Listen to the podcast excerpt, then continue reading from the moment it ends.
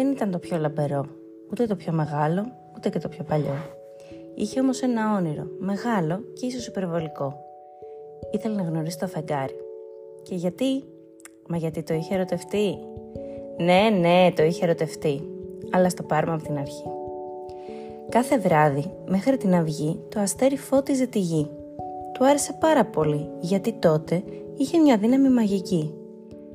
Κάθε βράδυ που ένα παιδί κοιτούσε τα αστέρια και έκανε μια ευχή, η ευχή ταξίδευε από τη γη και ακουγόταν σε όλο το σύμπαν.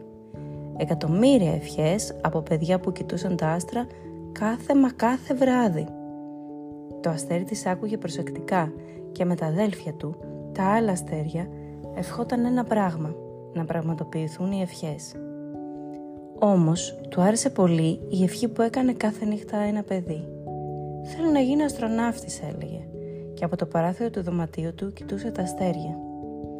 «Αστροναύτης, μα τι είναι τέλος πάντων αυτό που θέλει να γίνει το παιδί και γιατί έχει μέσα και το όνομά μου», σκεφτόταν το αστέρι.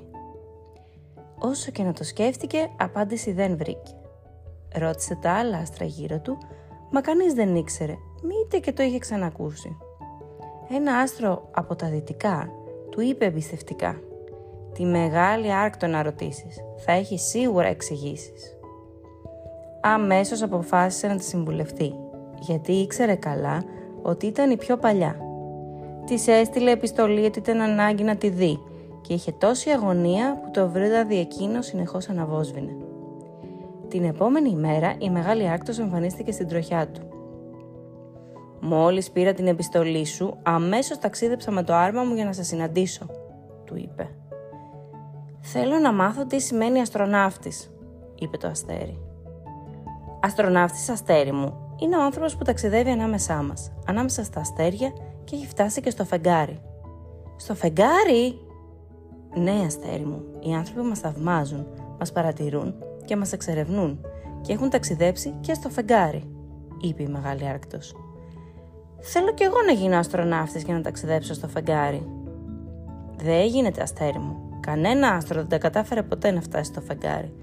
Ταξιδεύουμε γύρω του, κοντά του, αλλά κανείς μας δεν κατάφερε να το γνωρίσει από κοντά», είπε η μεγάλη Άρκτος και ξεκίνησε ξανά το ταξίδι της ανάμεσα στα αστέρια. «Μα πόση μοναξιά», σκεφτόταν το αστέρι. «Βρίσκεται ανάμεσά μας και όμως το φεγγάρι είναι ολομόναχο. Πρέπει να καταφέρω να το συναντήσω και να του μιλήσω», σκεφτόταν.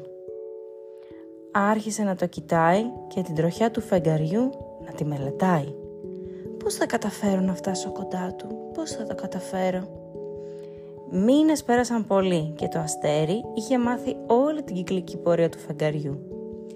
Κατάφερε να αλλάξει τη δική του τροχιά και πλησίασε κοντά. Όμως όσο και να προσπάθησε δεν κατάφερε να το γνωρίσει. Γιατί ήταν πιο κοντά, όμως όχι αρκετά. Πόσο το θαύμαζε το φεγγάρι μέσα από όλους αυτούς τους μήνες που το παρατηρούσε. Μόνο του φώτιζε όσο όλα τα αστέρια μαζί και ακόμα περισσότερο. Η ζωή του φεγγαριού κυλούσε μοναχικά, χωρίς τα παιχνίδια και τη χαρά που μοιράζονταν τα αστέρια μεταξύ τους. Όμως δεν βαριγκομούσε και ποτέ δεν σταματούσε να φωτίζει το σύμπαν, τη γη, τους ανθρώπους και τα παιδιά. Και τότε το αστέρι σκέφτηκε τη λύση. Τις ημέρες που το φεγγάρι θα ήταν μισό, θα άφηνε τη δική του τροχιά και θα έπεφτε μέσα στο φεγγαριού την αγκαλιά. Πέρασαν κι άλλοι μήνες, πολλοί, για να καταφέρει να φτάσει στην κατάλληλη τροχιά πάνω από το φεγγάρι. Και την ημέρα που το φεγγάρι ήταν λεπτό σαν μια φέτα καρπουζιού, τότε το αστέρι χαιρέτησε τους φίλους του, άφησε την τροχιά του και προσγειώθηκε μέσα στο φεγγαριού την αγκαλιά. «Ποιος είσαι εσύ, πώς βρέθηκες εδώ? Πρώτη φορά έρχεται ένα αστέρι κοντά μου», είπε το φεγγάρι. «Είμαι το πρώτο αστέρι αστροναύτης. Ταξίδεψα ανάμεσα στα αστέρια και άλλαξα τροχιά για να έλθω κοντά σου και να σε γνωρίσω», απάντησε το αστέρι.